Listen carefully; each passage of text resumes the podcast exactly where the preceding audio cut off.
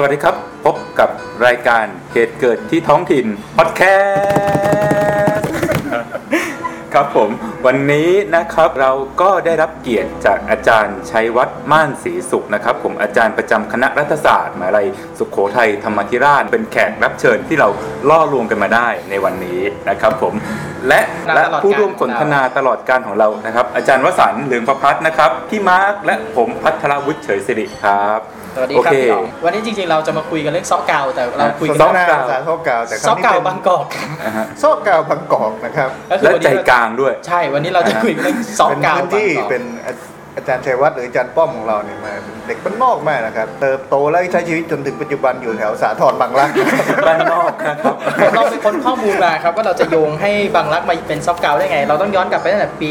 2450 นะครับโอ้อย่างนั้นเลยแต่อาจจะเรียกบางรักว่าซอกเกาเอได้อ สองสี่ห้าศูนย์มีอะไรฮะบางรักก่อนนะ2450บางรักจริงๆไล่จับเสืออย่างงี้ไหม2450เริ่มเป็นเขตบางรักพี่อ๋องคือก่อนหน้านี้ที่เราเป็นจังหวัดพระนครเลยไม่เป็นกรุงเทพใช่ไหมครับ อ่า เออและในช่วง 2440เนี่ยมันมีคนอพยพเข้ามาแล้วล่ะในพื้นที่นั้น แต่ว่ายังไม่ได้เรียกเขตนั้นว่าเขตบางรัก อืม ก็คือบริษัทที่เข้ามาแรก ๆ เลยที่มาตั้งเนี่ยก็คือบริษัทเอ่อ East Asiatic เป็นบริษัทของดัชซึ่งเรารู้จักจะรู้จักกันในแง่ของบริษัทที่ทำการค้าอยู่ในหัวเมืองต่าง ๆ ในในแถบเอเชียในแถบเนี้นะครับ และเข้ามาตั้ง2440 และเนี้ยพอ 2450 เนี่ยมีการรวมพื้นที่ของ 4 อำเภอเข้าด้วยกันจนกลายเป็นเขตเรียกว่าอำเภอบางรักอำเภอบางรักเขายังเรียกว่าอำเภอบางรักเขตมาเกิดในช่วงนั้นอ๋ออันนี้ก็ได้เรื่องราวคร่าวๆของพื้นที่หลังจากนั้นผมไม่รู้เลยเลยครับ นอกจากเอ่อโจ๊กบางรัก นะฮะโจกปิ้นเออแล้วก็ขาหมูตอกซุงความตอกซุงใช่ไหมใช่ไหมครับตอกซุงอืมนอกนั้นมาจากเป็ดย่างเออประจักษ์เป็นย่างอ่านอกนั้นเราก็จินตนาการภาพไม่ออกเลยครับว่าบางรักจะเป็นซอกเกาได้ยังไง ถ้าไม่ย้อนไปถึง 2450ก็จริงๆ เราก็ไม่จำเป็นต้องคุยเรื่องซอกเก่าบ้านนอกนะครับแต่ว่าเราพยายามคุยเรื่องความเปลี่ยนแปลงของสภาพชุมชน ความเป็นเมืองวิถีชีวิตต่างๆ เนื่องจากอาจารย์ป้อมชัยวัฒน์เนี่ยก็ใช้ชีวิตอยู่แถวนั้นตั้งแต่เด็กเรียนก็หนังสือก็อยู่แถวนั้น ปัจจุบันก็ยังอยู่แถวนั้น นะครับอันในช่วงระยะเวลาอันยาวนานของการใช้ชีวิตก็คงจะเห็นความเปลี่ยนแปลงไปตามลำดับนี่อยากให้อาจารย์ป้อมเล่าให้ฟังทีว่าจริงๆบางรักแถวนั้นมันเป็นชุมชนคนจีนอยู่ใช่ไหมคือจริง ๆ ต้องบอกว่าสาทรกับบางรักอะมันเป็นชุมชนชาวต่างชาติเนอะเพียงแต่ว่าชาวต่างชาติที่มันเป็นกลุ่มใหญ่ๆเนี่ยมันก็จะเมื่อก่อนมันก็จะมีอยู่ 2 กลุ่มใหญ่ ๆ ก็คือกลุ่มที่เป็นเป็นคนจีนนะจริง ๆ เพราะว่าชุมชนเนี่ยมันยาวต่อเนื่องไปเพราะจริงๆแล้ว มันอยู่บนมันเป็นตัวเชื่อมเรา มันมีถนนเชื่อมเนอะซึ่งถนนหลักที่เชื่อมก็คือตัวถนนเจริญกรุง ซึ่งมันเชื่อมไปจนถึงแบบเยาวราชขึ้นไปถึงอะไรแบบว่าอ๋อเพราะฉะนั้นตลอดทางเนี่ยเจริญกรุงไล่ลงมา ถ้าเจริญกรุงไล่ลงมาเนี่ยคุณก็จะเห็นมีอะไรมีตลาดน้อยใช่ไหมอ่าตลาดน้อยใช่ลงมาสี่พญาสี่พญาลงมาถึง ตรงหัวสีลมเนาะซึ่งจะตัดกับตรงนั้นก็จะเป็นบางรัก มาจากบางรักลงไปก็จะตัดกับถนนหัวถนนสาทรอืมซึ่งจริงๆแล้วก่อนหน้าเนี่ยมันจะมีคลองเนอะคลองใหญ่เลยอ๋อจริงๆมันมีสองคลองด้วยก็คือคลองสาทรกับบางรักเขาเข้าใจว่ามันมีคลอง แล้วจริงๆแถวนั้นมันเป็นคลองตัดกันหมดเลยเพราะจริงๆตอนนี้ถ้าคุณไปดู มันก็จะมี ถนนสาทรกับบางรักเนี่ยมันจะขนานไปคู่กันอ่าฮะมันก็จะมีถนนนาราธิวาสราชนครินทร์เนี่ยอ่าตัดตัดตัดที่ขึ้นหลัมางอ่าจริงๆแล้วตรงนั้นเนี่ยตัดขึ้นมาเนี่ยมันก็จะเป็นคลองอีกเหมือนกันเพราะฉะนั้นมันจะเป็นเหมือนกับคลองคลองแล้วก็มีคลองซอยอ๋อตัดตัดกันมาเนี่ยอยู่อยู่จริงๆแล้วเนี่ยก่อนหน้าเนี้ถ้ามันไม่มีถนนเนี่ยนะครับจากบ้านผมมาเดินไปอะนะเดินเดินไปสัก 15 นาทีเนี่ยก็ถึงบ้านอาจารย์ บ้านอาจารย์พิษณุอ๋อเพราะว่ามันแบบว่าต่อยาวไปได้เลย แล้วมันแต่คนไม่เพียงแต่ว่ารู้จักอาจารย์หมายถึงอาจารย์พิษณุสุนทราลักษณ์นะครับ ก็เป็นอาจารย์ประจำคณะของเรายาวนานนะครับ ท่านเกษียณไปแล้วแต่ก็ยังมาสอนอยู่ครับอ่าซูเปอร์มาริโอของเรานะครับ อาจารย์ไอ้คลองของอาจารย์เนี่ยคือมันตอนที่อาจารย์โตขึ้นมาคลองมันยังอยู่ไหมครับหรือว่ามันหายไปสาบางรักอะไม่เห็นละสาระเอ่อสคลองตรงเอ้ยไม่คลองตรงสีลมอะผมไม่ทันแต่ว่าเมื่อก่อนเนี่ยตรงสีลมอะไม่มีคลอง แต่ว่าสาทรเนี่ย ทัน แล้วก็จริงๆแล้วคลองนั้นเนี่ยก่อนหน้าเนี่ยมันมันมีปัญหาเยอะเหมือนกันนะปัจจุบันเนี่ยคลองสาทรนะครับมันคนมองข้ามไปเพราะจริงๆแล้วเนี่ยมันถูกมันเล็กลงไปมากเพราะถนนมันขยายหนึ่งสองก็คือว่าถ้าครึ่งหนึ่งของคลองสาทรเนี่ยมันถูกคุมด้วยรางรถไฟ BTS อ๋อ คือรางรถไฟ BTS เนี่ยมันสร้างข้อมคลองไปเลยอ๋อนะมันสร้างข้อมคลองไปแล้วก็มันก็ไปตัดเลี้ยวเข้าถนนนาราธิวาสแล้วก็ตัดเข้าเอ่อสีลมครับผมนะแต่ว่าคลองก็คือมันดูเล็กลงแล้วก็การจัดการของคลองช่วงหลังอะมันก็ดีนะ เพราะว่ามันเหมือนกับมันมีการสร้างระบบขึ้นมาทำให้ ผมเข้าใจว่าสัก20ปีแล้วอะแถวบ้านผมอะน้ำไม่ท่วมอืมก่อนหน้าเนี้ผมจำได้เลยว่าอยู่แบบจำได้ตอนปฐมเนอะโอ้ท่วมแบบท่วมถึงเอวอะโอ้โห เพราะแถวนั้นแบบว่ามันอยู่ติดแม่น้ำเนอะแล้วก็มันระบบอ๋อระบบมันไม่ค่อยดีพอมันไม่ค่อยดีปุ๊บเนี่ยแถวนั้นน้ำท่วมเยอะ แล้วก็ผมเข้าใจว่าสักตั้งแต่มันทำทำไอตัวระบบปิดน้ำตรงคลองตรงตรงต้นคลองครับสาทรก่อนลงไอ้ตรงตรงตากสินเอ่อตรงนะฮะใช่ตรงตรงอ่าตากสินตรงนั้นน่ะก่อนลงแม่น้ำอะอ่าระบบดีมากเลยแล้วขนาดปี5เท่าไหร่54ห้าสี่อ่าฮะเออแถวบ้านผมน้ำไม่ท่วม ทั้งๆที่แบบว่าอยู่ไม่ไกลจากตรงนั้นนะแล้วผมจริง ๆ ตอนนั้นผมอยู่เยอรมันเนี่ยผมลุ้นทุกวันเลย ก่อนเข้านอนนี่ต้องเปิดข่าวดูนะลุ้นว่าจะเข้าบ้านหรือว่าจะถึงบ้านหรือว่าสรุปว่าก็ไม่ไม่มีอะไรนะแต่ว่าตรงนั้นเนี่ยก่อนหน้าเนี้มันเป็นคลอง ส่วนหนึ่งอะเป็นคนจีนอยู่แล้วก็ครอบครัวคนจีนอยู่เยอะ แล้วก็อีกส่วนหนึ่งเนี่ยเป็นคนต่างชาติซึ่งหลายชาติมากอืมมีทั้งฝรั่งมีทั้งแขกเพราะอย่าลืมว่าเลี้ยวจากสีลมเนาะเข้าไปเนี่ยตรงนั้นเนี่ยมันก็จะเป็นสุรศักดิ์ ไม่ใช่สุรศักดิ์ใช่เขาเรียกว่าอะไรสีลมแถวนั้นก็จะมีสุรศักดิ์แล้วก็เลยก็ไปหน่อยเนี่ยก็จะเป็นพระอาจารย์ชัยวัฒน์สถานันท์อ่าอ่าอ่าใช่ไหมใช่ ก็จะมีพวกชาวต่างชาติเนี่ยตาต่างๆเนี่ยอยู่มากมายหลายเชื้อชาติมาก เนี่ยถามผมรู้สึกว่าอย่างแถวนั้นก็เป็นย่านเก่าแก่ของกลุ่มคนจีนคนต่างชาติ อาจจะเรียกว่าพูดง่ายๆอะคนจีนคนแขกอะพูดครับง่ายๆใช่ไหมแต่ผมรู้สึกว่าไม่ใช่จีนแขกที่เหมือนกับที่อื่นๆอะที่อาจจะเป็นเจเนอเรชันหลังที่ผมยกเข้ามามาจากมีความยากลำบากแต่ ผมรู้สึกว่าอันนี้ถูกผิดว่ากัน แต่ว่าแต่ว่ากลุ่มคนจีนเหล่านี้ก็มักจะเป็นมาพร้อมกับช่วงของการเรียกว่าอะไรบริษัทต่างชาติทำงานที่เกี่ยวพันกับบริษัทขนาดใหญ่อะไรแถวนั้นหรือเปล่าก็มีทั้งสองส่วนนะ ส่วนหนึ่งเพราะว่าก็จะเป็นพวกคนจีนที่เข้ามาธรรมดาแหละเพราะว่าจริง ๆ แล้วเอ่อแถวนั้นก่อนหนั้นนี่มันก็ไม่ได้เจริญมากเลยพอมันไม่ได้เจริญมากเนี่ย การลงหลักปักฐานมันก็ไม่ได้ใช้ต้นทุนสูงอ๋อใช่ไหมส่วนหนึ่งแต่อีกส่วนหนึ่งมันก็จะมีครอบครัวจีนที่มันโตขึ้นมา เพราะแถวนั้นเนี่ยมันมีโรงเรียนเยอะอืมใช่ไหมเพราะอย่าลืมว่าถนนสาทรเนี่ยถ้าคุณไปถนนสาทรปุ๊บเนี่ยถ้าคุณเข้ามาจากทางสาทรทางทางพระรามสี่เนี่ยครับโรงเรียนแรกที่คุณจะเจอคือเซนต์โยเซฟครับครับนะเซนต์โยเซฟคอนแวนต์ถ้าคุณเลี้ยวเข้าเข้าซอยคอนแวนต์นะครัฮะบเอ่อคุณเลยขึ้นไปปุ๊บเนี่ยนะครับถ้าคุณเลี้ยวเอ่อขวาเข้าเซนต์หลุยส์ซอยสามเนี่ยคุณก็จะเจออัสสัมชัญปฐมอ่าครับใช่ไหมถ้าคุณตรงขึ้นไปนิดนึงเนี่ยเลยโรงเรียนเอ่อโรงเรียนเอ่อเลยเลยโรง โรงพยาบาลสาเอ่อโรงพยาบาลเซนต์หลุยส์ขึ้นไปเนี่ยจะมีโรงเรียนเซนต์หลุยส์ศึกษา อ่าใช่ ซึ่งปัจจุบันก่อนหน้าเนี่ยมันเป็นมันไม่ได้อยู่ในเครือนะของเอ่อของเซนต์เอ่อเดี๋ยวนะผมไม่เขาเรียกอะไรเครือเครือเดียวคือปัจจุบันเนี่ยมันอยู่เครือเดียวกับเซนต์โยเนอะแต่เมื่อประมาณแบบ30 40 ปีก่อนเนี่ยมันเป็นโรงเรียนอิสระเลยนะเพราะว่ามันอยู่ขึ้นอยู่กับโบสถ์แถวนั้นเพราะตรงนั้นมันมีโบสถ์ โบสถ์เอ่อโบสถ์เซนต์หลุยส์เนาะเป็นโบสถ์คริสต์จริงๆแล้วโรงพยาบาลเซนต์หลุยส์ก็เป็นโรงพยาบาลคริสต์เนาะอืมที่ที่อยู่ตรงนั้นอะไรอย่างเงี้ยอืม แล้วถ้าตรงข้ามโรงเรียนเซนต์หลุยส์ปุ๊บเนี่ยคุณก็จะเจอกรุงเทพคริสเตียนอ่าใช่ใช่ป่ะแล้วก็จริงๆแล้วเนี่ยหลังโรงพยาบาลเซนต์หลุยส์อะถ้าคุณเข้าไปหน่อยเนี่ยในนั้นจะมีโรงเรียนเหมือนพาณิชย์โรงเรียนจีนด้วยไม่ใช่โรงเรียนจีนนะอ๋อเหรอจริงๆแล้วตรงหลังโรงเรียนเซนต์หลุยส์เนี่ยมีโรงเรียนที่ชื่อเขาเรียกย่อๆว่า ACC Assumption Commercial College อ๋อโรงเรียนอัสสัมชัญพาณิชย์เป็นโรงเรียนที่อยู่ในเครือเซนต์คาเบรียลอ๋อแต่ว่าเป็นโรงเรียนที่สอนในระดับพาณิชย์แล้วก็ก่อนหน้าเนี่ยมันมีระระดับที่เขาเรียกว่าเป็น เป็นปวชเนอะแล้วก็มีหลักสูตร commerce อ่าฮะหลักสูตร commerce ของที่นั่นเนี่ยเมื่อก่อนเป็นระบบเป็นหลักสูตร 4 ปี เรียนโดยที่ได้ประกาศนียบัตรที่ไม่เทียบเท่ากับปวชนะแปลว่าถ้าคุณจบคอมเมอร์สแล้วคุณอยากจะเข้ามหาวิทยาลัยคุณต้องสอบเทียบ แต่ว่าหลักสูตรคอมเมอร์สของที่ ACC สมัยก่อนเนี่ยเรียนเป็นภาษาอังกฤษทั้งหมดอืมแล้วคุณต้องเรียนชาวเลขเรียนทุกอย่าง แล้วก็อ๋อคุณอย่าลืมว่าอ่าอาจารย์ที่คณะเราเนี่ยมีท่านหนึ่งจบ ACC อืมอาจารย์สมชายประภาสวิวัฒน์อ๋ออ๋ออาจารย์สมชายจบจาก ACC ก่อนที่จะเข้าไปเรียนที่คณะอักษรศาสตร์จุฬาอักษรศาสตร์จุฬาเพราะฉะนั้นเนี่ยฐานภาษาอังกฤษของอาจารย์สมชายค่อนข้างดีอ่าดีมากเพราะว่าสมัยก่อนเขาเรียนเป็นภาษาอังกฤษหมดเลย แล้วก็คนสอนก็จะมีครูที่เป็นครูไทยบวกกับพวกบราเดอร์อ่าที่บางคนเนี่ยเป็นคนอินเดียที่เข้ามาบวชแล้วก็เข้ามาแล้วก็อยู่ยาวเลยอะแล้วก็อยู่แบบอยู่ยาว แล้วก็พวกเนี้ยจะสอนเป็นภาษาอังกฤษมาแล้วเลยขึ้นไปอีกก็ไป จนสุดก็จะเป็นบางรักแล้วล่ะเลี้ยวเข้าไปก็ตรงนั้นก็จะมีโรงเรียนสามโรงเรียนนะฮะอยู่ตรงโบสถ์อัสสัมชัญนะฮะจะมีโรงเรียนอัสสัมชัญอัสสัมชัญบางรักนะหรือมีโรงเรียนอัสสัมชัญคอนแวนต์ใช่แล้วก็มีโรงเรียนอัสสัมชัญศึกษาใช่นะเราก็จะแบ่งว่าถ้าเป็นคอนแวนต์ก็กระโปรงน้ำเงินอืมถ้าเป็นอัสสัมศึกษาก็กระโปรงแดงนะฮะนะอันนั้นก็จะอยู่แบบเป็นละแวกเลยจริง ๆ ก่อนหน้าเนี่ยในซอยเดียวกับโรงเรียน โรงเรียนไอกรุงเทพคริสเตียนเนี่ยมีโรงเรียนอีกโรงเรียนหนึ่งด้วยชื่อพดุงดารุณี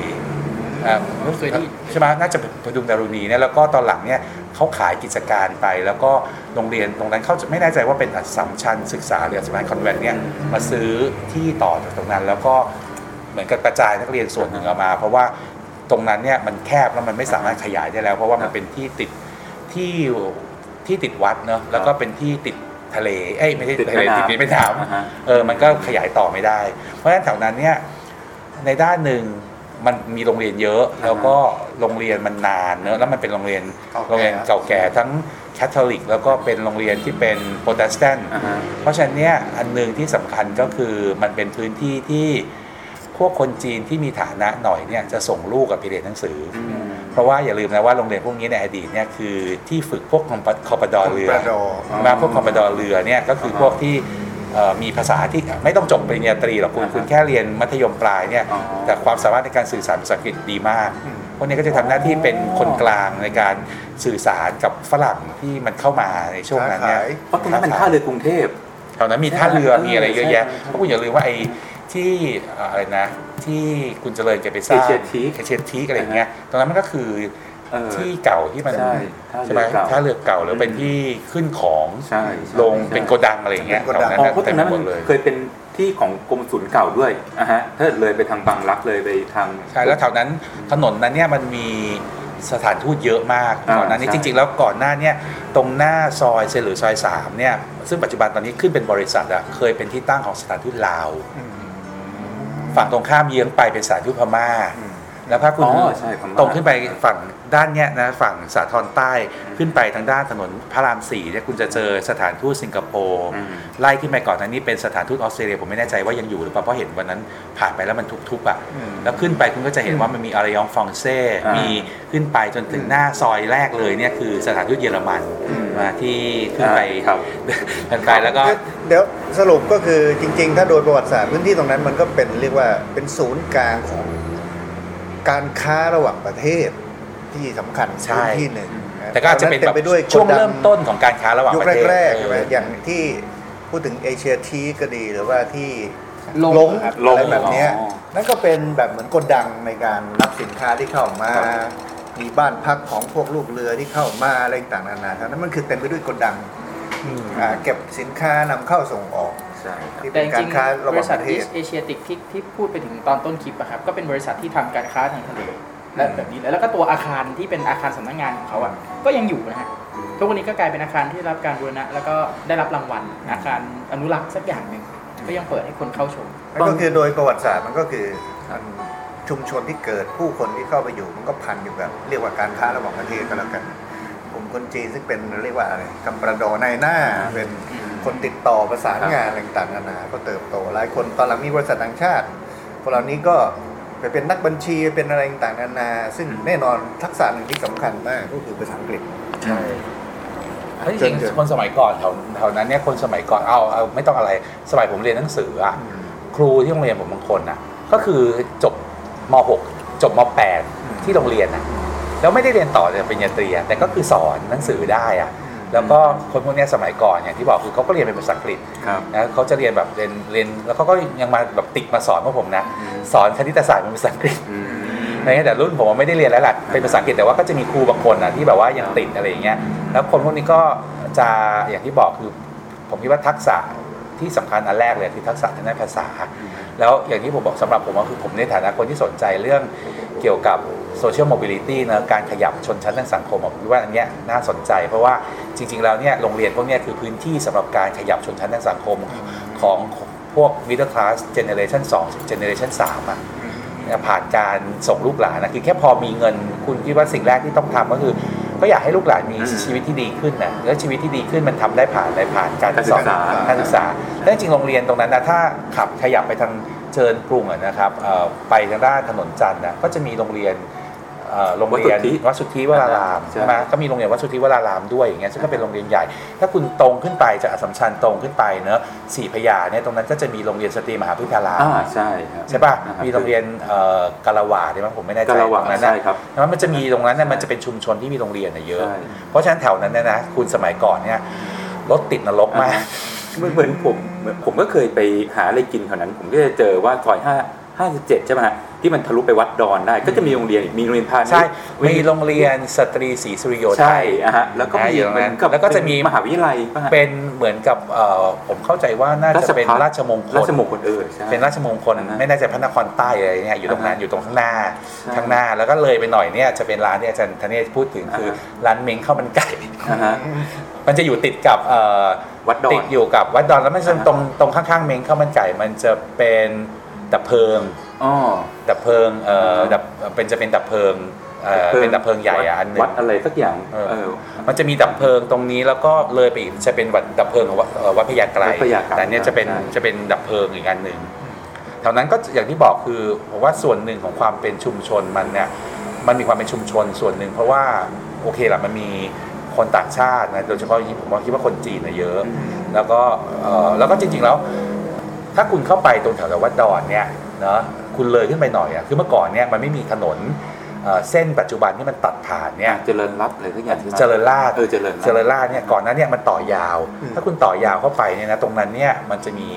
ที่ฝังศพ มันจะเป็นที่ฝังศพของคนทั่วหลายคนจีนนี่แหละ แล้วก็ไล่ขึ้นไปเนี่ยพอเลยที่ฝังศพปกติขึ้นไปปุ๊บเนี่ยมันจะมีที่ฝังศพของกลุ่มที่เขาเรียกว่า กลุ่มคนจีนแต้จิ๋วตรงนั้นเนี่ยจะมีสมาคมแต้จิ๋วอืมอยู่ด้วย แล้วมันก็จะมีที่ฝังศพนะซึ่งตอนเนี้ยเขาเปลี่ยนมาเป็นสส่วนสาธารณะอ่าแล้วก็ตรงนั้นเนี่ยที่น่าสนใจคือมันมีสมาคมแต้จิ๋วใช่ไหมซึ่งเป็นของคนจีนแต้จิ๋วข้างๆที่ฝังศพเนี่ยของจีนแต้จิ๋วเนี่ยเป็นวัดเดี๋ยวนะผมจำชื่อไม่ได้แต่มันคือวัดพม่าโอ้วัดพุทธที่เป็นวัดพุทธแบบแนวพม่าอ่าแล้วเลยขึ้นไปหน่อยเนี่ยมีวัดของพวกซิกอืม โอ้โห เออ มีวัดของพวกซิกอะคือแถวนั้นเนี่ยมันก็จะมีแบบวัดอยู่เต็มไปหมดเลยวัด แล้วก็เป็นเป็นวัดหลายหลายศาสนา แล้วก็ข้างๆเนี่ยเวลาถ้าคุณไปออกกำลังกายนะถ้าไปออกกำลังกาย พอดึกๆหน่อยนะคุณจะได้ยินเสียงประกาศจากสุเหร่าอ๋อชวนคนมาชวนคนมาแบบว่าอ่าเอ่อมาแบบว่าร่วมร่วมละหมาดอะไรอย่างเงี้ยคือแถวนั้นมันก็จะเป็นชุมชนที่แบบคอสโมโพลิตัเอนอหลายศาสนามากอะจริงอ่าฮะของจริง ใช่วัดปลกป่ะฮะ ใช่ใช่วัดวัดปปลลกกใช่ไหมฮะผมเข้าใจว่าวัดปลกจะเป็นแนวพม่าอ่า เป็นสายพม่าอืมซึ่งถ้าฟังดูดีๆมันก็จะไปพันอยู่กับการค้าขายระหว่างประเทศในยุคตั้งแต่ยุคอาณานิคม แล้วทีนี้ก็ก็คือคนจีนอยู่เยอะมันมีความหลากหลาย ไม่ใช่เฉพาะจีนอย่างเดียวเนาะมีจีนมีแขกมีฝรั่ง ฝรั่งมีพม่ามีอะไรต่างๆนานา แล้วมันก็วัฒนาการมาเรื่อยๆทีนี้ถามจันป้อมว่า แล้วในช่วงตอนเด็กที่เห็นสภาพแล้วมันก็เคลื่อนมาเรื่อยๆ มันเกิดความเปลี่ยนแปลงที่เราสังเกตเห็นมีอะไรบางที่น่าสนใจเออคือลักษณะชุมชนน่ะคือในเชิงของตัวโครงสร้างอะผมไม่ค่อยรู้สึกว่ามันมันเปลี่ยนมากอืมคือพื้นที่ตรงนั้นเนี่ยเอาอย่างแถวแถวที่ผมอยู่เนี่ยผมรู้สึกว่ามันมีความเป็นชุม คือถ้าเข้าไปตามซอยนะ ผมคิดว่าตามถนนแถวนั้นน่ะยังมีความเป็นชุมชนปกติอยู่เป็นชุมชนแบบ ชุมชนที่อยู่อาศัยคนมาก เพียงแต่ว่าความเปลี่ยนแปลงมันมาเกิดมันมาเกิดขึ้นบนบริเวณพื้นที่ริมถนนอืมแล้วมันทำให้ทุกอย่างอะมันเปลี่ยนเยอะ เพราะว่าพื้นที่ริมถนนเนี่ยเอาเข้าจริงๆสมัยตอนที่ผมเด็กอะแถวสาทรนะมันก็มีตึกใหญ่นะ แต่ว่ามันไม่ได้เยอะเอาสมัยก่อนตอนที่ผมเป็นเด็กเนี่ยผมคิดว่าตึกที่ดูทันสมัยที่สุดอะคือตึกหุ่นยนต์ ก็คือตึกของธนาคารเอเชียสมัยก่อนเนี่ยมันอยู่ตรงแถวๆแบบหน้าซอยอยู่กันข้างๆ ปัจจุบันก็คือเมื่อก่อนเนี่ยข้างๆเอ่อธนาคารเอเชียเนี่ยมันอยู่ข้างๆสถานทูตลาวซึ่งอย่างที่บอกตอนนี้สถานทูตลาวมันไม่ได้อยู่ตรงนั้นแล้ว แต่ตรงนั้นเนี่ยเมื่อก่อนเนี่ยถือว่าทันสมัยที่สุดแล้วแล้วก็มันไม่ได้มีพวกตึกมันก็มีเริ่มมีตึกสูงขึ้น แต่ว่ามันก็ไม่ได้แบบว่าเยอะมากเหมือนอย่างปัจจุบันเนี่ยแล้วพอมันปัจจุบันผมคิดว่าเข้าใจว่าสักตั้งแต่ช่วงปลายทศวรรษ1990 ตั้งแต่พอมันมีรถไฟฟ้า ผมคิดว่าทุกอย่างอะเปลี่ยนเยอะ เพียงแต่ว่าเปลี่ยนแล้วว่า ในซอยย่อย ผมคิดว่าก็ไม่ได้เปลี่ยนนะ แต่ซอยย่อยในฝั่งสีลมอะมันมีมันแน่นอนแหละมันมีเปลี่ยนเปลี่ยนอยู่เหมือนกัน เพราะว่าในซอยหลาย ๆ ซอย เช่นเอ่อถนนปั้นใช่ไหมอืมที่เป็นหรือซอยประมวลอย่างเงี้ยซึ่งแบบแบบเป็น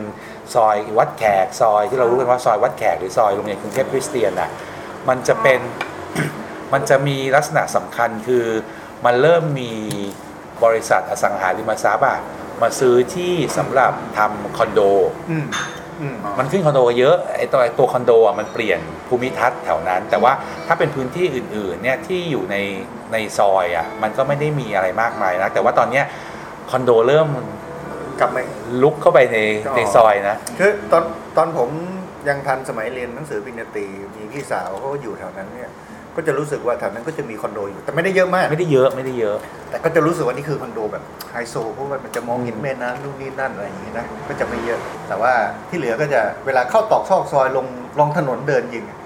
ริมถนนสาทรหรือว่าอะไรเราจะเห็นความทันสมัยพูดง่ายๆมีตึกรามแต่ว่า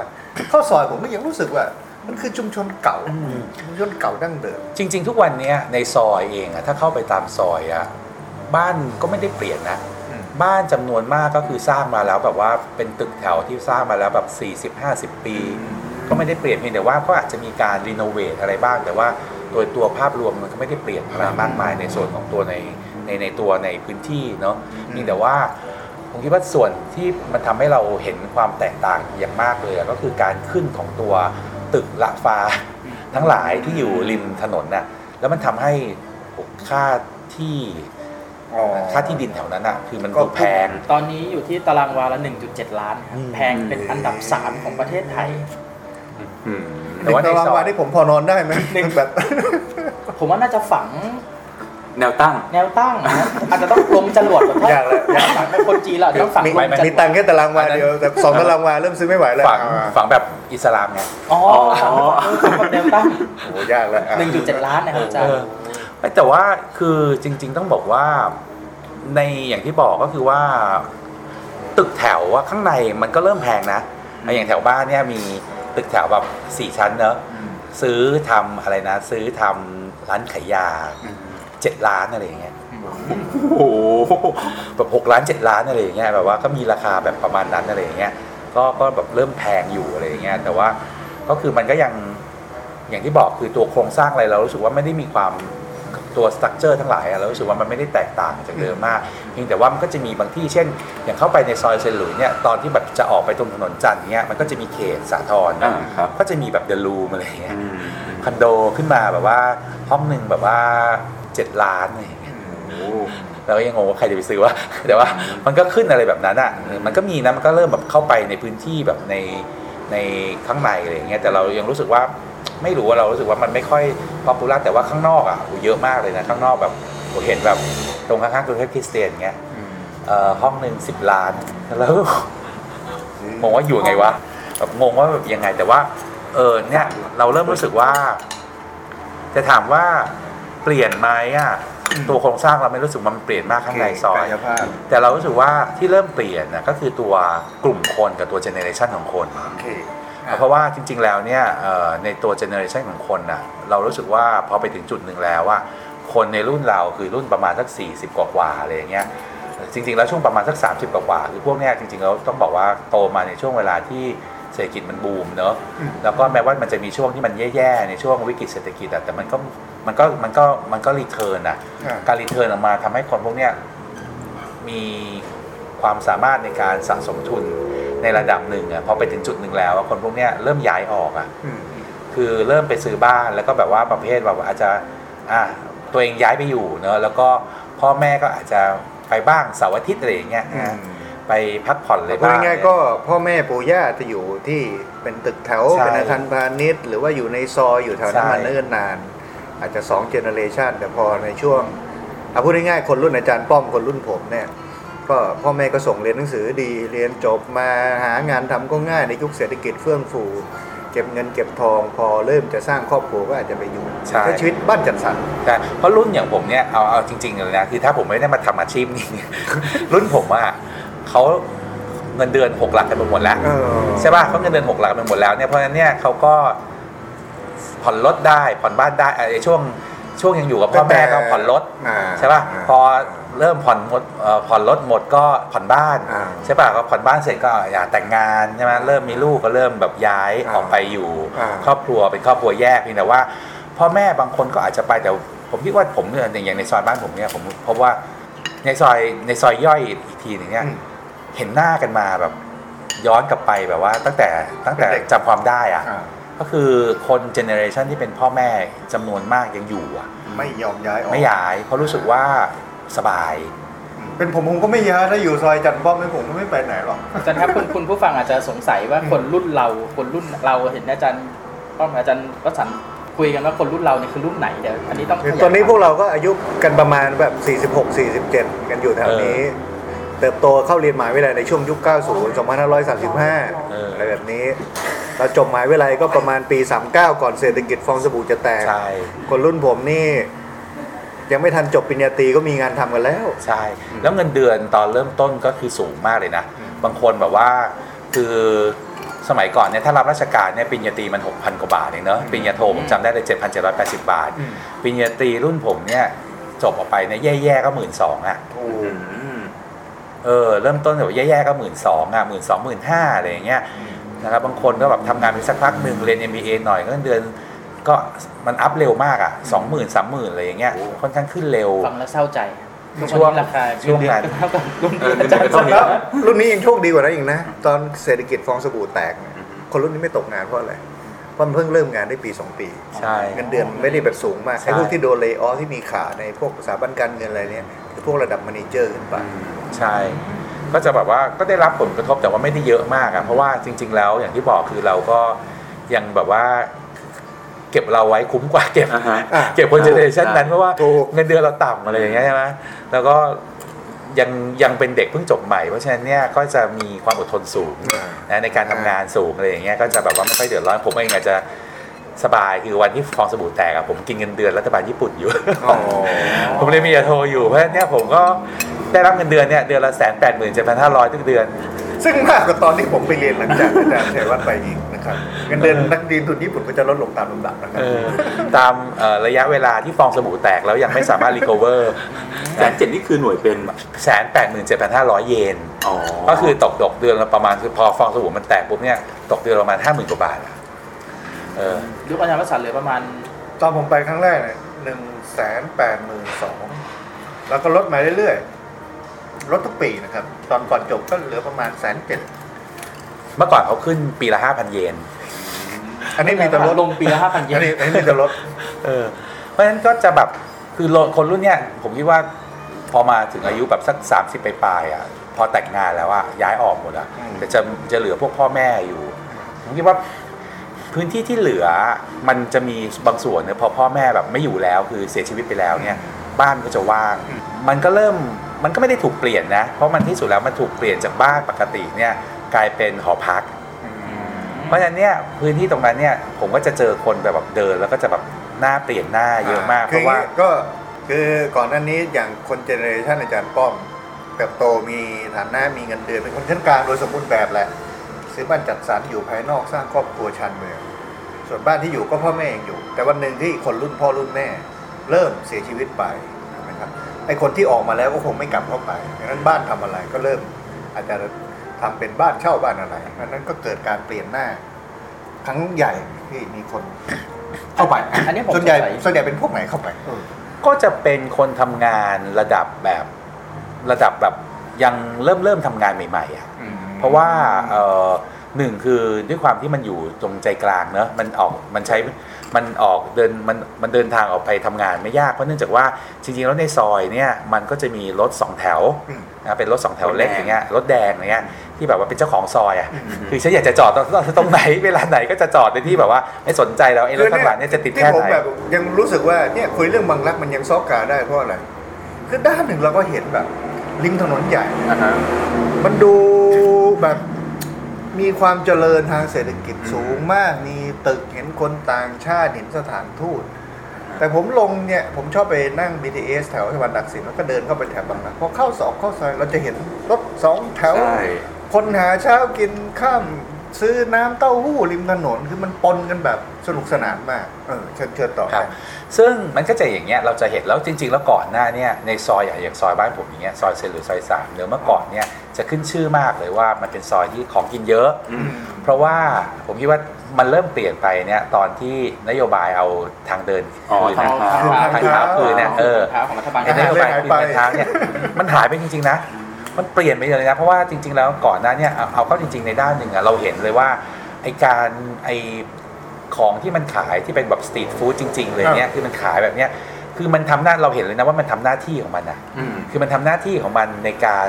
ให้บริการสินค้าในราคาที่ไม่เอาเข้าจริงบางร้านก็ไม่ได้ถูกนะ แต่ว่าโดยทั่วไปแล้วมันก็เป็นราคาที่มันไม่ได้สูงมากเข้าถึงได้แล้วมันก็เป็นราคาของคนที่ทำงานแบบในระดับกลางถึงระดับล่างอะอ่าที่สามารถที่จะแบบว่ามีอ่า affordable เข้าถึงได้ซื้อได้ แล้วแล้วมันคุณภาพอาหารก็ดีใช่แล้วไม่มีความหลากหลายด้วยคือมันไม่ต้องกินอะไรซ้ำๆอะอืมคือมันมีอะไรแบบให้เลือกแบบว่า คือตั้งแต่ของที่แบบว่าแพงไปจนถึงกระทั่งของที่แบบว่าธรรมดาเงี้ยแบบหมูปิ้งแบบ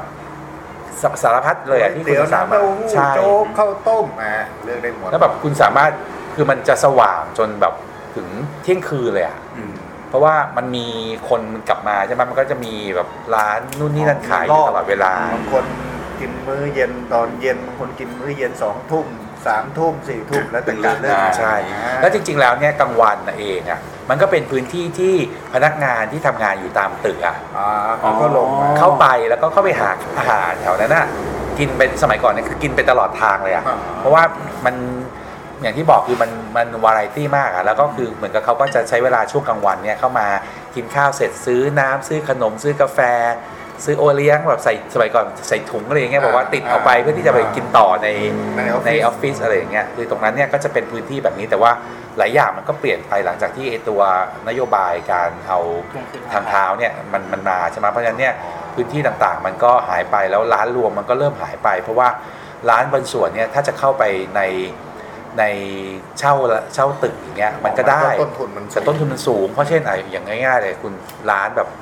อะโอเคแต่เขาก็อยู่ได้นะเพราะร้านเขาแบบเขาก็ดังกันเนอะแล้วก็ก็ขายได้ เช่น มีแถวนั้นจะมีร้านลอดช่องสิงคโปร์อย่างเงี้ยอืมลอดช่องอะไรอย่างเงี้ย คือคุณเช่าขายลอดช่องเนี่ยเอ่อค่าเช่าเดือนละหมื่นห้านะโอ้โหสมัยนั้นอะไรเงี้ยอืม เออค่าค่าเช่าเดือนละหมื่นห้านะ โอ้โห คือมันก็แพงอยู่อะไรอย่างเงี้ยแต่ว่าแถวเนี้ยแถวบ้านผมเนี่ยมีตึกหนึ่งเนี่ยสามห้องอะสามคูหาเนี่ยเพิ่งเปิดไปนะ ผมก็ไม่รู้ว่าจริงหรือเปล่านะ แต่เขาบอกว่าค่าเช่าเนี่ยขายขายแล้วคุณขาย ขายชาตามมืออะอ่าฮะอ๋อ สามคูหาคุณ เดือนละแสนสองโอ้โหแต่ถ้าราคาขายตารางวาละ 1.7 ล้านเดือนละแสนสองก็น่าจะเป็นไปได้นะครับอาจารย์เพราะว่าก่อนหนั้นเนี่ยมันเคยเป็นเอ่อธนาคารชัยพาณิชย์ แล้วเขาก็ยุบสาขาไปเขาก็เลยเนี่ยขายต่อแล้วก็มีคนเนี่ยไปเช่าทำร้านขายชา ตา เออตามมือ แต่ช่วงนี้ตามมือเป็นแบรนด์ที่กลับมาติดตลาดใช่ มูลค่าแบรนด์สูงขึ้น ใช่ ผมก็ชอบอร่อยดีอร่อยดีชอบอืมแล้วก็อย่างที่บอกคือคนอย่างที่บอกก็จะเป็นอย่างเงี้ยพวกคนที่ยังเป็นเอ้ยเชียร์เขาหน่อยเผื่อเขามาสปอนเซอร์รายเอการอ อ๋อ ยังเป็นคนระดับแบบอายุ 20 กว่าๆอะไรอย่างเงี้ยจนถึง 30 ต้นต้นอ่าๆคือเพราะว่าพอมัน คือค่าเช่าแบบนั้นนะมันก็จะไม่สูงมากเพราะมันมันอาจจะยังต้องแชร์ อาจจะแชร์ห้องน้ำอะไรเงี้ยอาจจะเป็นห้องนอนเดี่ยว แต่ว่าอาจจะแชร์ห้องน้ำอะไรกันเขาก็เอาอย่าง affordable แล้วก็เดินทาง อย่างที่บอกคือคุณสามารถนั่งสองแถวออกไปข้างหน้าปากซอย อ่าฮะก็จะมีเอ่อป้ายรถเมย์อยู่ตรงหน้าโรงพยาบาลเอ่อเซนหลุยเซนหลุยอ่า ใช่ไหมเดินไปหน่อยเนี่ยคุณก็จะมีเอ่อ BTS อ่าซึ่งจริงๆแล้วตอนเนี้ยตรงหน้าปากซอยเองอะตรง ตรงหน้าปากซอยอย่างที่ผมอยู่เนี่ยเซนหลุยซอยสามเนี่ยกำลังสร้างเอ่อสถานีรถไฟฟ้าอ่าซึ่งสปอสว่าต้องมีมาตั้งนานแล้วอยู่ เพราะฉะนั้นเนี่ยคนก็จะเดินเข้าเดินเดินทางอะง่ายคืออันนี้พูดแบบผมก็ชอบไปเดินเล่นแถวนั้น มีช่วงหนึ่งไปทำวิจัยไปก็ไปชุมตรงไอ้อะไรนะไปรษณีย์กลางเก่าบ่อยๆ ไปอะไรอย่างเงี้ยที่ตอนนี้เป็นสำนักงาน TCDC อ่าใช่อะไรอย่างเงี้ยก็ คือถ้าผมมีที่ทำงานอยู่แถวนั้น ผมก็คงไปอยู่แถวนั้น อาจจะไปเช่าบ้าน แม้ว่าราคาค่าเช่าจะแพง แต่ถ้าเทียบกับการเดินทาง ก็ส่วนหนึ่ง แต่ว่าอีกส่วนหนึ่งคือวิถีชีวิตแถวนั้นผมรู้สึกว่ามันเขาเรียกว่าอะไร มีเสน่ห์ มี lively มีชีวิต แล้วก็มันไม่ได้ดูแข็งแข็งๆที่มันก็เหมือนเราไม่ต้องไปกินอาหารแบบที่มันเป็นแฟรนไชส์แดกด่วนอยู่ใน community mall หรือว่าอะไร แต่ว่ามันมีทุกอย่างในช่วงทุกช่วงเวลา มันมีความหลากหลาย มันมีเสน่ห์ มันมีทุกอย่าง นะครับ จริงๆ มันเหมือนแปลว่าย่านบางรักที่อาจารย์สันต์เล่าให้ฟังคือมันถ้าเวลาเราอ่านหนังสือเรื่องเมืองเยอะๆอะครับอ๋อมันจะมีเมืองที่มันเป็นเมืองมันจะถูกแบ่งโซนในการใช้ทำกิจกรรมบางกิจกรรม แล้วพอบางช่วงเวลามันจะหายไปอ่าในตอนแรกผมเข้าใจว่าบางรักคือเมืองการศึกษาในส่วนที่เป็นโรงเรียนอ่าพอเช้ามาปุ๊บตอนเย็นไม่มีคนก็จะไม่มีกิจกรรมอะไรใด ๆ คือเรื่องหนึ่งที่ผมคิดคิดมาหลายครั้งแล้วก็ไปสังเกตจากหลายเมืองเวลาเดินทางผมว่าเมืองที่มันจะมีเสน่ห์หรือย่านที่มันมีเสน่ห์ คือมันต้องเป็นย่านที่มันมีความเขาเรียกว่าอะไรผมเรียกว่าไม่ใช่เมืองหน้าเดียวออืมครับเมืองหน้าเดียวเช่น บางที่เนี่ยเป็นท่าเรือบางที่เป็นเขตอุตสาหกรรม บางที่เป็นเขตออฟฟิศแล้วมันจะทุกอย่างเนี่ยมันจะพันอยู่กับลักษณะระบบเศรษฐกิจแบบแบบด้านเดียวของมันอย่างเดียวอะไรเงี้ยแต่เมืองที่มันมีเสน่ห์เนี่ยมันคือเป็นเมืองที่มันควรจะมีหลายหน้ามีความหลากหลาย เป็นย่านสถานศึกษา เป็นย่านเก่าแก่ที่คนเคยอยู่ เป็นย่านที่คนชั้น กลางระดับบนระดับกลางไปจนถึงระดับล่างหาเช้ากินข้ามเขาก็อยู่ชีวิตตรงนั้นได้ มีเส้นทางคมนาคมที่มันเป็นศูนย์กลางการเดินทางอะไรต่างๆ นานา มีกิจกรรมทางเศรษฐกิจที่มันหลากหลายผมคิดว่าบริเวณแบบเนี้ยมันมันจะมีเสน่ห์ของมันอ่าก็อาจารย์ป้องก็ไม่ยอมย้ายไปไหนนี่คือในด้านหนึ่งทำไมมันทำงานก็ทำงานอยู่แถวเมืองทองเนี่ยทำไมทำไมไม่ไปซื้อบ้านซื้อคอนโดอยู่เมืองทองอะนั่งรถจาก ที่บ้านไปเมืองทองแค่ 30นาทีเองโอ้โหโหบางทีไม่ถึงด้วยบางวันถ้าแบบว่าไม่ติดเลยอ่าฮะบางทีแบบ 25 นาทีเองถึงแล้วอืมอะมันก็จะสบายตรงที่ว่าด้วยความที่อาจจะส่วนหนึ่งมันจะเป็นเพราะว่าแถวนั้นน่ะมันมีการคมนาคมได้หลายแบบ คือในด้านหนึ่งอะในด้านหนึ่งอะปฏิเสธไม่ได้ว่าถนนน่ะมันรถติดมากก็จริงโอเค แต่ว่าโอเคในด้านหนึ่งมันมีทั้งมันมีรถมีส่วนทางตัวเลือกเยอะใช่แล้วก็มีรถเมย์อืมแต่ในขณะเดียวกันเนี่ยเข้าซอยคุณก็มีรถรถสองแถว คุณก็มีรถ มอเตอร์ไซค์รับจ้างใช่ไหมคุณมีรถไฟฟ้าอ่านนะ BTS ในขณะที่ BTS เนี่ยถ้าคุณไปจนถึงสเอ่อสถานีตากสินใช่ไหมลงคุณลงไปในสะพานตากสินปุ๊บคุณก็จะเจอเรือใช่ไหมคุณก็จะเจอเรือ ซึ่งสมัยก่อนเนี่ยตอนที่ผมมาเรียนสมัยแบบปี36ถึง39เนี่ยที่ท่าประจันทร์คือถ้าแบบไม่อยากรถติดก็ผมก็ขึ้นนั่งเรือไป นั่งเรือแล้วแบบมันก็มาลงที่แบบว่าท่าเนี่ยท่าพันนกเนอะแล้วก็ข้ามเรือมาอะไรอย่างเงี้ยมันก็ใช้เวลาสัก 40 นาทีอะไรอย่างเงี้ยใช่ไหมแล้วก็เย็นๆแบบลมก็แบบสบายๆอะไรอย่างเงี้ยแบบว่าถ้าแบบไม่คิดอะไรเยอะอะไรอย่างเงี้ยก็ก็มาวิธีนี้คือผมว่าส่วนหนึ่งแถวนั้นเนี่ยมันมันค่อนข้างมีความเคลื่อนไหวอยู่เยอะเนี่ยส่วนหนึ่งก็เพราะว่ามันมีเรื่องของการเชื่อมต่อ แม้ว่าการเชื่อมต่อในความเป็นจริงเนี่ยมันอาจจะแบบมีปัญหาอยู่บ้างเช่น ถนนรถติดอะไรอย่างเงี้ยแต่ว่าคุณก็จะเห็นว่ามันก็จะมีทางเลือกมีทางเลือกใช่ไหมในการเดินทางอะเยอะ แล้วก็มันมีอะอย่างบางรักเนี่ยคนก็จะเยอะอยู่ตลอดทั้งวัน เพราะเนื่องจากว่ามันมีมันเป็นส่วนตัดของถนนไหลถนนใช่ไหมเพราะว่าคุณอย่าลืมว่ามันมีรถที่มันมาจากมันมาจากเอ่อมันมาจากเจริญกรุงเงี้ยใช่ไหมครับมันเข้ามาแล้วมันก็สามารถออกสีออกออกสีลมก็ได้ ใช่ไหมออกสาทรก็ได้อะไรอย่างเงี้ยใช่ไหมเพราะฉะนั้นช่องทางมันในการเดินทางมันเยอะใช่ไหมแล้วก็เออฮะพูดตรงๆนะบางทีผมยังรู้สึกว่าอย่างบางรักหรือว่าบริเวณแถวนั้นเนี่ยมันยังมีเสน่ห์มากกว่าอย่างย่านเก่าที่เราพูดถึงอย่างเช่นอ่าเยาวราชหรือว่าเจริญกรุงที่อยู่ฝั่งติดกับเยาวราชอะไรอย่างเงี้ยเพราะผมรู้สึกว่ามันน่าเดียวมากคืออย่างเช่นกลางวันก็จะเป็นคนค้าขายเข้ามามาซื้อของขายส่งอะไรเงี้ยแต่พอตอนค่ำก็จะมีแต่นักท่องเที่ยวผู้ไปหาของกินอืม แต่ตรงนั้นเนี่ยมันผมรู้สึกว่ามันจริงกว่า คือคนที่อยู่ตรงนั้นใช้ชีวิตตรงนั้นทำมาหากินทำงานกินข้าวใช้ชีวิตคือมันแล้วมันหลากหลายมาก มีทุกแบบ ตรงนั้นก็มีโรงแรมระดับ ไม่รู้ว่าห้าดาวอืมอะไรอยู่อ่าฮะเรามีมี Oriental มีมีโอเรนเตนมีชังกีล่าชังกรีนะล่าเรามีร้านเก่าแก่ที่ยังอยู่อ่าอะไรอย่างเงี้ย ครอบครัวอาจารย์ป้องก็เคยทำมาร้านเพชรร้านเครื่องประดับอัญมณีเก่าแก่ เป็นแหล่งเครื่องเงินด้วย เครื่องเงินร้านขายนาฬิกาหรูหราแต่มันก็ตัดสลับด้วยแบบร้านขายโจ๊กขายหมูใช่ ปิ้ง มีสุสานด้วยเออขับอะไรมาหน่อยของมันเจอไม่รู้ สุสานคนจีนแล้วตรงนั้นมันไม่ใช่ของหลอกที่แบบอ่าฮะ อะอนุรักษ์เอาไว้มันอ่าไม่ใช่มันยังฟังก์ชันทุกใช่อย่างของมันอยู่หมด คือประเด็นอยู่ตรงที่ว่าด้วยความที่มันไม่ใช่พื้นที่ คือไม่รู้นะ คือรู้สึกว่า พื้นที่แถวนั้นนะมันถูกปัจจุบันเนี้มันถูกมองว่าเป็นพื้นที่เศรษฐกิจอืมเป็นพื้นที่ธุรกิจมาก มันไม่ได้พื้นที่ที่ถูกมองเรื่องวัฒนธรรมในเชิงอนุรักษ์อะคือในด้านหนึ่งข้อดีของมันก็คือว่า มันสะท้อนวัฒนธรรมจริง ๆ ของ ของมนุษย์อะอืมที่มันมีไดนามิกของมันอะอ่ามันไม่จำเป็นจะต้องมีใครไปอนุรักษ์ของมันอะไรอย่างเงี้ยแต่ว่าอ่ามัมันมีชีวิตด้วยความที่มันของมันเองใช่และที่สำคัญคือมันด้วยด้วยความที่มันไม่ได้ popular เหมือนอย่างพื้นที่อย่างเยาวราชเยาวราชอย่างเงี้ยคือพื้นที่เยาวราชพอมัน popular มากๆมันถูก commercialize อะอ่าใช่ป่ะพอมัน commercialize ปุ๊บอะมันมันมี pattern ของชีวิตของมันที่อืมเป็นแบบเนี้ยเช่นเช้าแบบหนึ่งเย็นอ่าแบบหนึ่งอ่าอ่าแต่ตรงนั้นเนี่ยคือ ถ้ามันจะมีคนเยอะอะมันก็จะเป็นคนเยอะโดยธรรมชาติของมันใช่หรือมันจะมีคนน้อยมันก็น้อยแบบธรรมชาติของมันอ่าหรือบางวันเนี่ยก็เยอะบางวันก็น้อย ในเวลาเดียวกันเนี่ยมันก็จะขึ้นอยู่กับเงื่อนไขที่เป็นเงื่อนไขธรรมชาติของมันอะอืมที่ไม่ใช่เงื่อนไขที่แบบถูกจำกัดด้วยลักษณะของการถูกทำให้เกิดเป็นแพทเทิร์นอ่าใช่ไหมอย่างครับที่เราเกิดเราเห็นในเยาวราชอย่างเงี้ยเรารู้สึกว่าอย่างนั้นเนี่ยมันมันในด้านหนึ่งอย่างที่บอกก็คือมันก็จริงอะในบางช่วงเวลาเนี่ยโหแบบ คนเยอะมากเลย แต่บางวันเดินมาทำไมมันเงียบอย่างนี้วะแล้วมันก็มันอก็ย่างจะตอนจริผงมไปทำวิจัยแล้วก็ประชุมบ่อยๆ ที่ที่ CDC อย่างเงี้ยที่ไปรษณีย์กลางตอนเที่ยงเราก็ลงมาไปกินอาหารแขกอาหารมุสลิมข้างๆ มันก็แบบ คนก็เยอะมาก แล้วมันก็ไม่ใช่ร้านที่เรารู้สึกว่าตามรอยของการรีวิวใน โซเชียลมีเดียหรือว่าอะไรแล้วมันก็แบบมันก็เป็นเรื่องปกติของมันไปกินโจ๊กไปตอนเช้ากินโจ๊กกินข้าวเตี๋ยวลูกชิ้นปลาแล้วก็ไปอะไรเงี้ยคือมันรู้สึกว่ามันมันคือปกติของเขาอะอืมอ่ามันไม่ใช่แบบ คนที่ไปกินคือนั่งรถไฟฟ้าไปเพื่อเขาบอกว่าเนี่ยเป็นเหมือนไปดูชมเมืองเก่ากินของอร่อยมันไม่ใช่ ตรงนั้นมันมีชีวิตของมันอ่ามันอยู่ได้ยังไง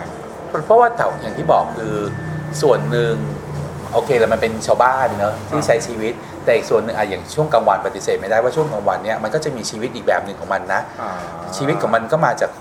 คนทำงานเลยแหละคนออฟฟิศซึ่งอยู่บริใช่เวณนั้นบางออฟฟิศแถวนั้นเนี่ยมันเยอะจริงๆบางรักเอ็มก็มีออฟฟิศนะ มันก็มีตึกอยู่ตรงข้างหลังโรบินสันเนี่ยมันก็จะมีตึกของมันอืมก็จะมีคนที่แบบลงมาทำงานใช่ไหมก็จะมีในขณะเดียวกันก็จะมีพวกพนักงานที่เป็นพวกแม่บ้านบ้างอะไรบ้างที่อยู่ในโรงแรมอย่างเงี้ยที่เขาก็ออกมาใช้ชีพวิตนักของงานเขาทำความสะอาดพนักงานแล้วในขณะเดียวกันในซอยเองอะช่วงหลังก็เริ่มมีพวกร้านกาแฟขึ้นมา เพราะอย่าลืมว่าก่อนหน้าที่จะมีโควิดเนี่ยมันก็มีโรงแรมอยู่หลายโรงแรมอ่าใช่ป่ะมันก็จะมีแบบว่าชังกีล่าเดินต่างไปชาติเข้ามาอะไรอย่างนี้ก็ใช่จะมีร้านบางร้านที่เอาไว้รองรับ นักท่องเที่ยวใช่ใช่ไหมคนต่างต่างชาติที่มาพักอยู่โรงแรมใช่แล้วก็จะมีพวกแบบว่าเอ่อนักท่องเที่ยวจีนอย่างเงี้ยที่ก็ยังมาอยู่โรงแรมแบบนั้นก็เดินทางมาจริงๆเนี่ยคอนโดมิเนียมบางแห่งอะจริงๆได้ข่าวอาจารย์เชลักแกก็เคยมีปัญหากับกับคอนโดแกเนี่ยก็คือคอนโดมันถูกซื้อไปอะแล้วมันถูกใช้เป็นห้องเช่า อ่า ที่เป็นห้องเช่าแบบรายวันอ่าอะไรอย่างเงี้ยอ่า ที่ให้พวกนักท่องเที่ยวอะอ๋อมาอยู่ Airbnb ใช่เพราะฝั่งตรงข้ามเนี่ยมันก็จะมีฝั่งตรงข้ามเอ่อของไอ้ ตรงท่าเรือตรงโรบินสันน่ะมันก็จะมีอ่ามีคอนโดอ่าซึ่งก็จะมีอย่างเงี้ยบางทีก็จะให้พวกชาวต่างชาติมาเช่าแบบเป็นรายวันรายเดือนอะไรอย่างเงี้ยอยู่ก็ก็มีแบบคนต่างชาติที่เป็นพวกคนจีนนักท่องเที่ยวอะไรอย่างเงี้ยเดินทางมา เสริมอีกนิดนึงสิ่งที่ทำให้คนมาอยู่นั้นเยอะอีกที่หนึ่งคือโรงพยาบาลเลิศสินใช่ก็จะมีโรงพยาบาลมีโรงพยาบาลขนาดใหญ่ของกทมเหมือนกันทำให้พลวัตของคนไปแต่ไปก็มาในพื้แน่นที่นี่นี่คือเขาเรียกว่าอะไรความหลากหลายใช่ไหมเรามี ย่านนั้นมีโรงเรียนเยอะ อ่ามีโรงพยาบาล ใช่มีโซนทำงาน โซนของคนทำงานออฟฟิศที่อืมเป็นตึกขนาดใหญ่นะครับ แล้วก็มีคนที่อยู่ดั้งเดิม อ่าฮะ มีนักท่องเที่ยวระดับบนนะ ไม่ใช่ระดับใช่ท่องเที่ยวแบบเหมือนแถวๆเนี่ย Backpack ข้าวสารหรือว่า backpacker ว่าเขาอยู่โอเรียนเต็ลอยู่อะไรนะครับ ในขณะเดียวกันก็ก็มี เขาเรียกว่าอะไรตอนหลังมันเกิดการปรับตัวของเชิงธุรกิจเนาะทำเป็นบ้านเช่าทำเป็นคอนโด ซึ่งให้เช่ารายวัน ว่าตรงนั้นอีกส่วนหนึ่งก็คือมันเป็นสปอตที่มันจะเชื่อมต่อไปยังศูนย์กลางการท่องเที่ยวของคนต่างชาติที่ง่ายใช่ไหมเพราะมันมีท่าเรือที่เอ่อเขาก็ลงเพื่อที่จะลงทริปเรืออ่าใช่ท่าเรือสาทรใช่ท่าเรือสาทรมันก็จะมีแบบว่าลงทริปแบบว่าทริปล่องแม่น้ำเจ้าพระยาอะไรอย่างเงี้ย มันจะมีทริปทั้งวันเนี่ยทริปกลางวันที่ดูแม่น้ำทริปกลางคืนที่เริ่มกินข้าวอะไรก็จะลบเริ่มจากท่านี้ ซึ่งเรื่องนี้คนไทยก็จะไม่รู้ เพราะเราไม่ได้เที่ยวแบบนั้น ครับ แต่ว่าคนต่างชาติที่เป็นนักท่องเที่ยวเขาก็จะมาลงแบบนี้ใช่ไหม แล้วตรงนั้นก็จะมีวัดเยอะเอ่ออย่างที่บอกมี วัดวัดเอ่อยานาวา ยานาวามามีอยู่วัดก็เป็นยานาวา วัดเก่าแก่ วัดจีน วัดพุทธ วัดพุทธผสมใช่ จีน วัดจีนผสมพุทธอะไรเนี่ยเต็มไปหมดพม่าแล้วตรงข้ามวัดยานาวา ฝรั่งโบสถ์เบิร์ดน่าสนใจตรงข้ามวัดยานาวาตึกเนี่ยนั้นเหรอฮะ มีตึก อ่าฮะมีตึกที่สร้างไม่เสร็จอ่าฮะ ใช่ไหมที่แบบว่าให้คนไปแบบว่า ขึ้นไปดูสาทรทาวเวอร์เขาอะไรเขาไม่ให้ขึ้นเขาไม่ให้ขึ้นแอบครับขึ้นได้เลยเออเนี่ยก็จะมีแบบว่าคนเนี่ยมันที่บ้านแถวนั้นแถวนั้นมันมีมันจะมีพื้นที่ที่แบบว่าเรารู้สึกว่ามันมันก็มีความหลากหลาย แล้วมันคือ dynamic มันเป็น dynamic โดยธรรมชาติของมันเองใช่ไหมซึ่งข้อดีที่เรารู้สึกชอบอย่างหนึ่งก็คือว่ามันไม่ค่อยมีใครอยากเข้าไปบูรณะอืมซึ่งมันทำให้เอ่อ ทุกอย่างมันเป็นธรรมชาติอะอืมแล้วเวลาอยู่จะมองมันในฐานะ culture มันคือ culture ที่ไม่ใช่ไม่ใช่ culture ประดิษฐ์อะอ่าอ่ามันคือคือผมชาวเนี่ยที่อาจารย์ป้อมพูดดีมากก็เลยคิดต่อว่าบางทีบางคนมองคิดแบบสไตล์แบบฮิปฮิปๆหน่อยบอกว่าเฮ้ยย่านนี้มันมีเสน่ห์เราน่าจะไปส่งเสริมไปอะไรอย่างนี้นะเพื่อบูรณะ เพื่อทำให้มันมีเสน่ห์ขึ้นเพื่ออะไรขึ้นผมกลับไม่เห็นด้วย ผมกลับรู้สึกว่า อนาคตไม่รู้แต่ว่าโซฟาเนี่ยบริเวณย่านเนี่ย มันมีชีวิตของมันแล้วมึงอย่าไปยุ่งกับมัน ผมคิดว่านี่คือเสน่ห์ที่ผมชอบมากที่สุดบริเวณเนี่ยชอบไปเป็นมันมีไดนามิกมันมีชีวิตคนทุกฐานะชนชั้นอยู่กันได้บริเวณนั้นมีความหลากหลาย มีเสน่ห์ในแบบของมันเอง ไม่จำเป็นต้องไปอนุรักษ์อะไรปล่อยไปอย่างเงี้ย ยกเว้นว่าโอเคโซนาอนาคตมันอาจจะเกิดความเปลี่ยนแปลงก็ค่อยว่ากันเนาะอะไรแบบนั้ มันเหมือนอันหนึ่งที่น่าสนใจคือจริง ๆ อยู่ แล้วบางบางทีมันก็ลำคาญนะแต่ในความลำคาญมันก็โอเค ตรงที่ว่าบางทีเสน่ห์ของมันเนี่ยคือความไร้ระเบียบอ่าอืมอืมคือคือผมด้วยความที่เราไปอยู่ในประเทศที่มันมีระเบียบมากๆเนี่ยอ่าพอเรากลับมาเราก็จะเห็นอาอีกจารปัญย์ป้อมหาจบอีกจากมุมเยอหรนึ่งมันเนี่ยผมมีเพื่อนสนิทคนเยอรมันคนหนึ่งผมบอกชอบเอเชียมากนะฮะ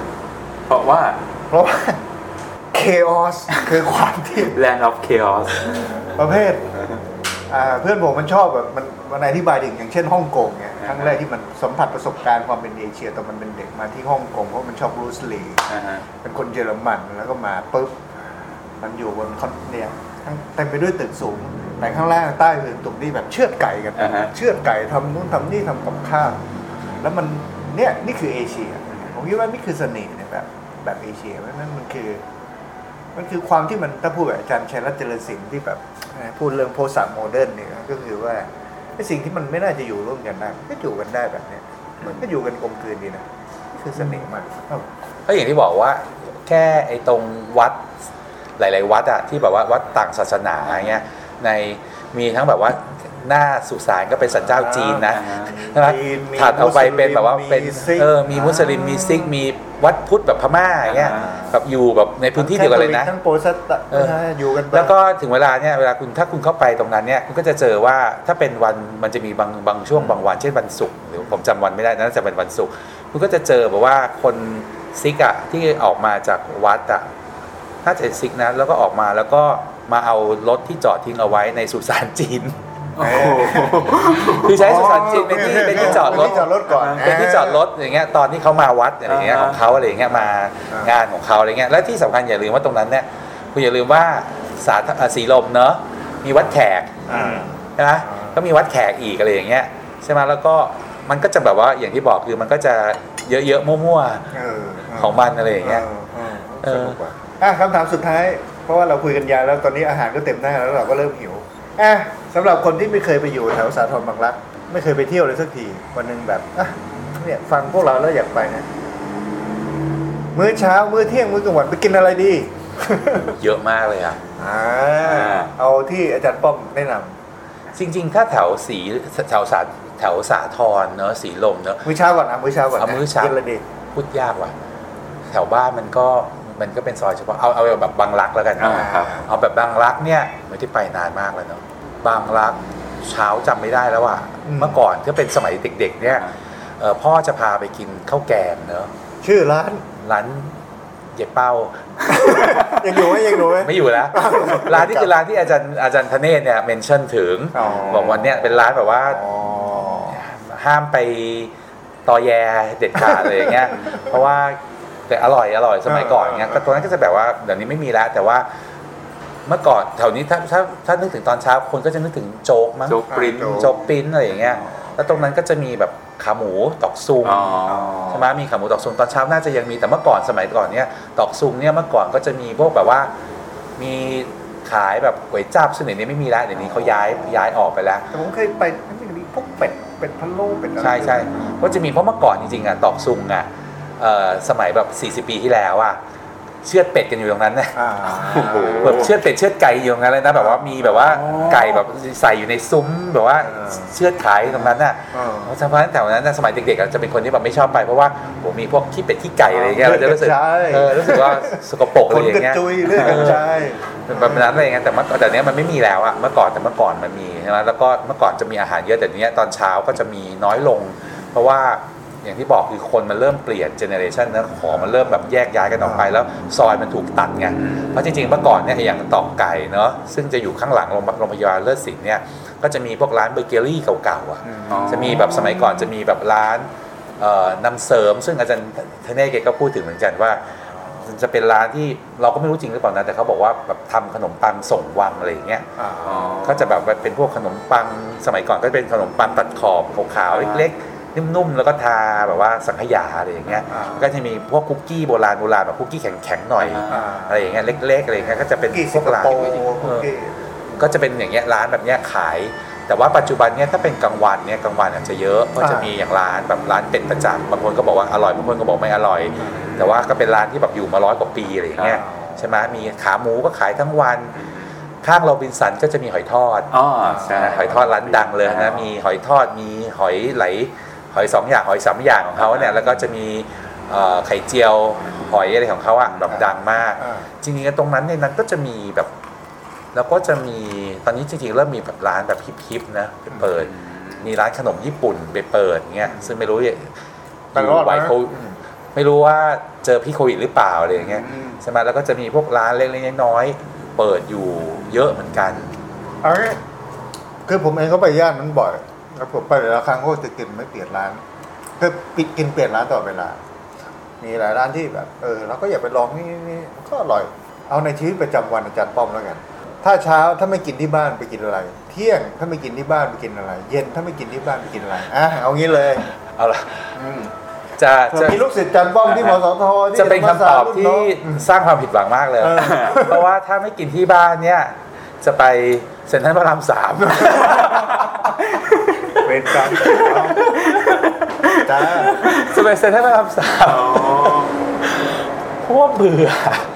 แต่แต่ระหว่างทางกว่าจะถึงเส้นพระรามสามผ่านวิ่งเส้นสาธุนี่ร้านอาหารก็เที่ยใช่วเนี่ยฮะ ก็ใช่ก็จะอย่างเงี้ยคือถ้าไม่เดินอยู่ร้านแถวๆในซอยบ้านเนี่ยมันก็จะแบบไปออกไปข้างนอกเลยไง ซึ่งจะเป็นซอยบ้านมันก็จะแบบว่ามันก็ไม่ใช่บางรักแล้วใช่ไหมมันก็จะเป็นในใช่เซลูนก็จะแบบเป็นร้านทั่วไปอะก็จะแบบคือจริง ๆ ตอนเนี้ยมันง่ายมากเลยนะ ถ้าใครอยากรู้เนี่ย เข้าคลิปรายการทั้งหลาย คลิปรายการพากินทั้งหลายเนี่ยแถวนั้นเนี่ยเยอะมากอะ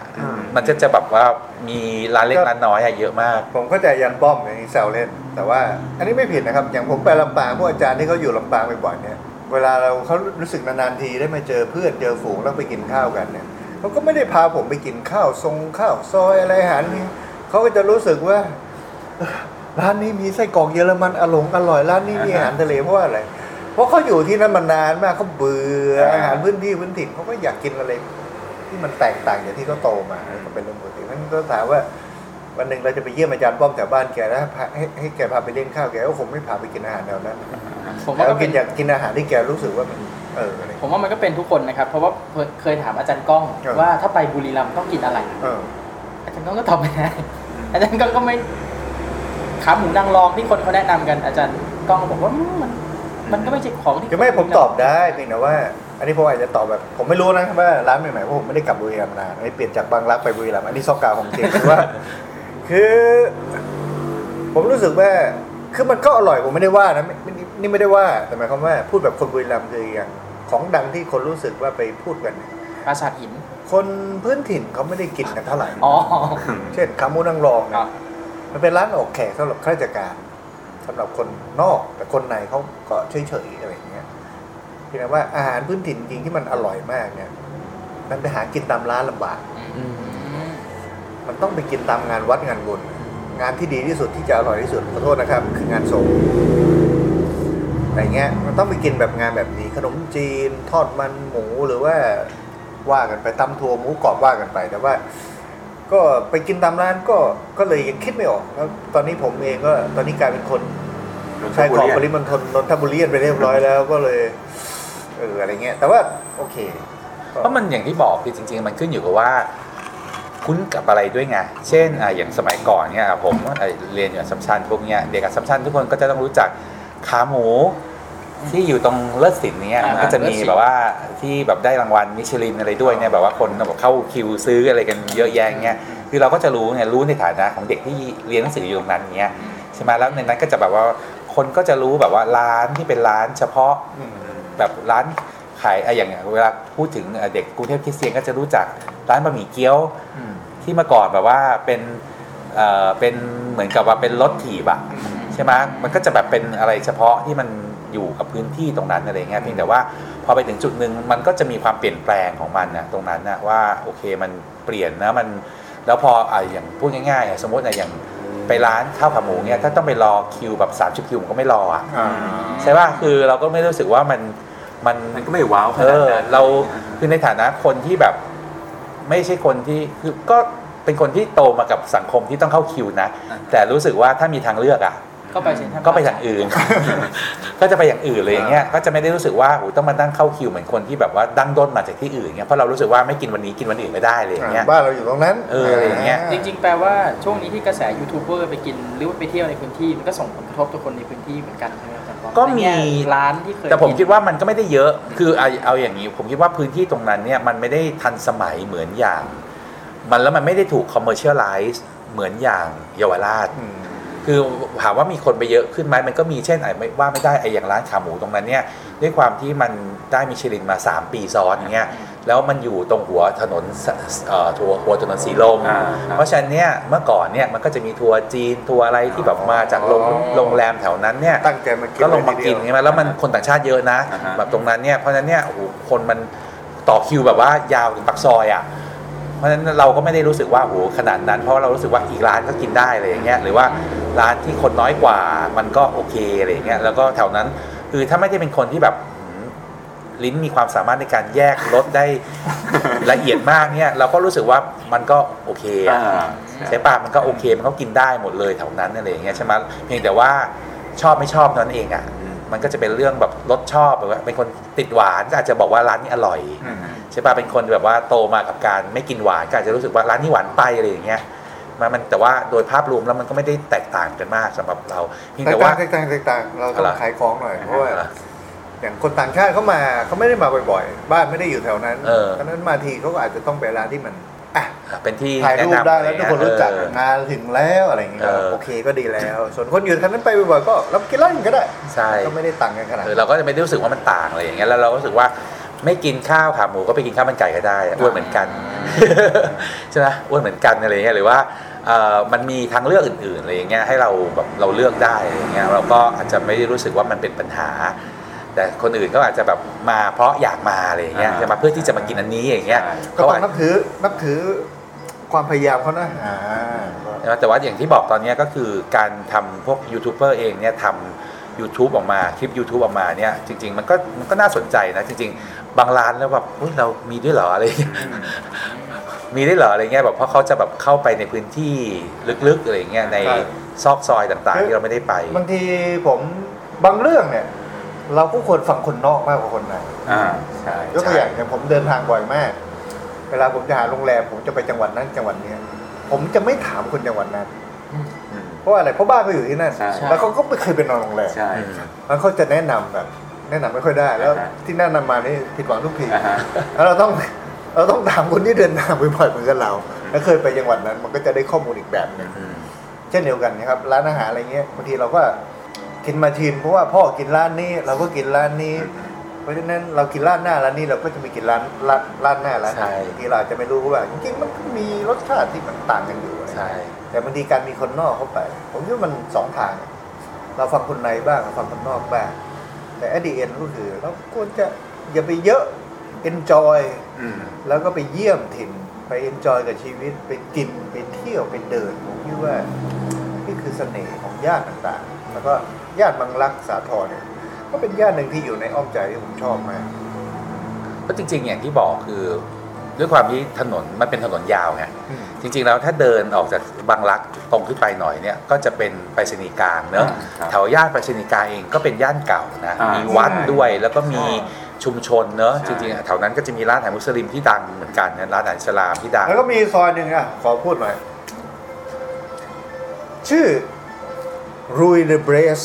ถนนเบรส อ๋อฝรั่งศสซึ่งเอาเข้าจริงเป็นแค่ ซอยเล็กๆ ของถนนเจริญกรุง แต่ถ้าคนไทยไปที่เมืองเบรสที่ประเทศฝรั่งเศสนะครับ เป็นเมืองอยู่ทางตะวันตกเฉียงเหนือของฝรั่งเศสเนี่ยเขาเอาถนนที่ผ่ากลางเมืองเขาเป็นถนนที่สำคัญที่สุดของเมืองเบรสเนี่ยชื่อถนนสยามรุยเดเซียม อ๋อซึ่งผมไปมาแล้ว แล้วก็ เหตุที่เขาตั้งชื่อถนนสยามเพราะว่าผษาปานในสมัยพระนารายณ์ที่เดินทางไปเจริญสัมพันธไมตรีในสมัยพระเจ้าหลุยที่ 14 เนี่ยแกไปขึ้นเรือที่นั่น แล้วก็เลยตั้งถนนที่พาการเมืองเบรสว่าถนนสยาม เราก็เลยต่างตอบแทนฝรั่งเศสด้วยกันเอาซอยเล็กๆตรงถนนเจริญกรุงซึ่งอิเลเทคะมีซาลงซาเล้งชื่อว่าถนนเบรส ขอประกาศให้ทราบเลยด้วยกันจบเดี๋ยวแล้วเชิญไม่คเพรับราะตรงนั้นถ่ายรูปไม่เพราะตรงนั้นมันมีเอ่อตรงนั้นมันจะมีไม่แน่ใจว่ามันเป็นสถานทูตฝรั่งเศสอะใช่ตรงครับตรงโรงแรมโอเรนเตนใช่ป่ะใช่ครับใกล้ๆกับเอ่อใกล้ๆตรงอัสสัมชัญมันจะมี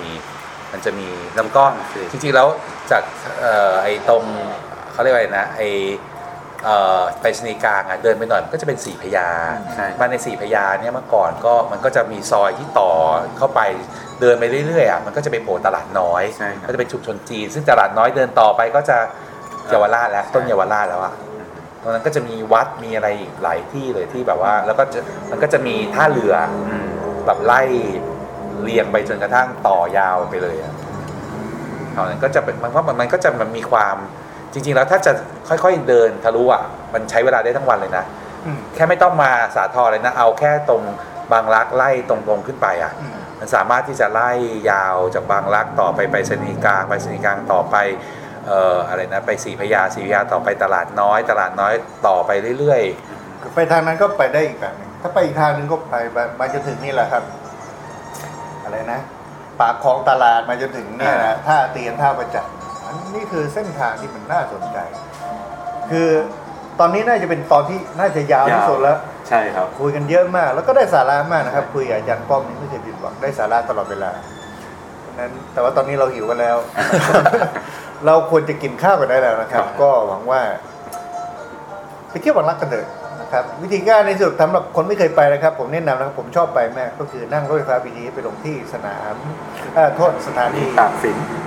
เชิงสะพานสะพานตักสินแล้วก็แถวนั้นเนี่ยเดินเที่ยวเดินกินครับถ่ายรูปกันได้สนุกสนานมากก็ สนทนาภาษาต้องกล่าวขอจบขอรับเพียงเท่านี้ดีไหม